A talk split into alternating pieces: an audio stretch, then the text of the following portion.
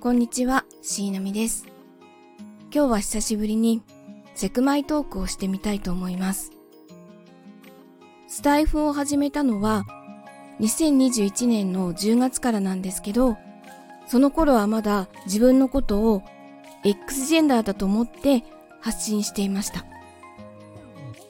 自分が何者なのかわからない状態から X ジェンダーにたどり着くまでも随分長い時間がかかりました。子供の頃から女の子扱いされることが大嫌いで、成長とともに体が変わってしまうことも本当に嫌で、周りの女の子たちとは話が合わないし、そんな違和感の中でずっと自分はおかしいんじゃないかと思って生きてきました。今まで何人かに自分の性別に違和感を持ったことはないかって聞いてみたことがあるんですけど、全員にそんなこと一度も思ったことがないって言われました。それまではみんな少なからずこう自分の性別に疑問を持ったことがあるんじゃないかって勝手に思っていたので、ますます自分はなんかおかしいんじゃないかって思うようになりました。世の中に エルジービーティー っていう言葉がこう出現した頃もよく意味を理解できていなくて、そのどこにも当てはまらないなって、あ、自分には関係のない言葉なんだなって思ったのを覚えてます。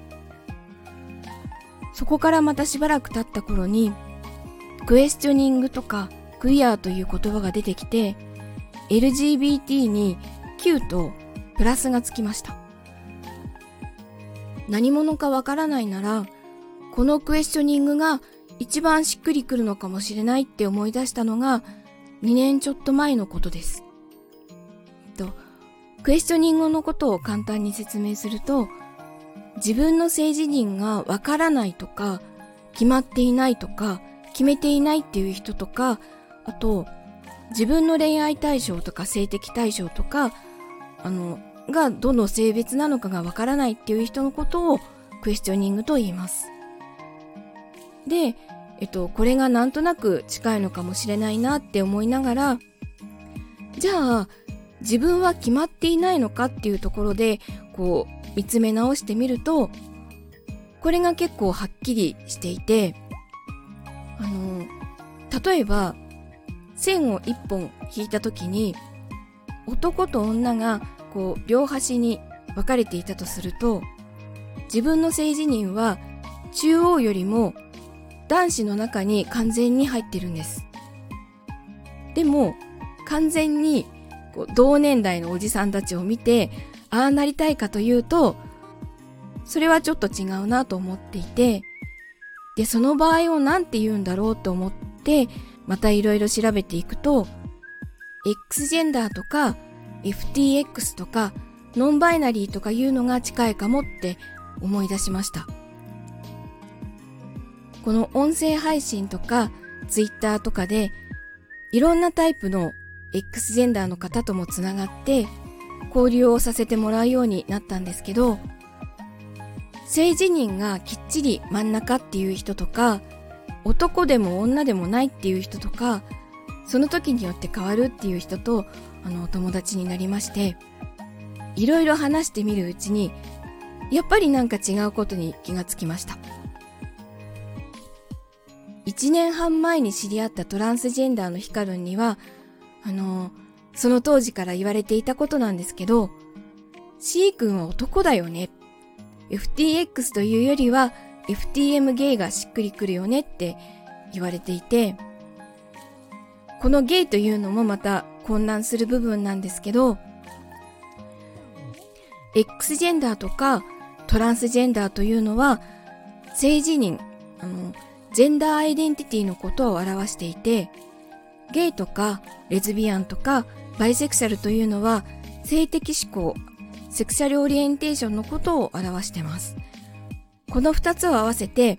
ソジと エスオージーアイ でソジといって、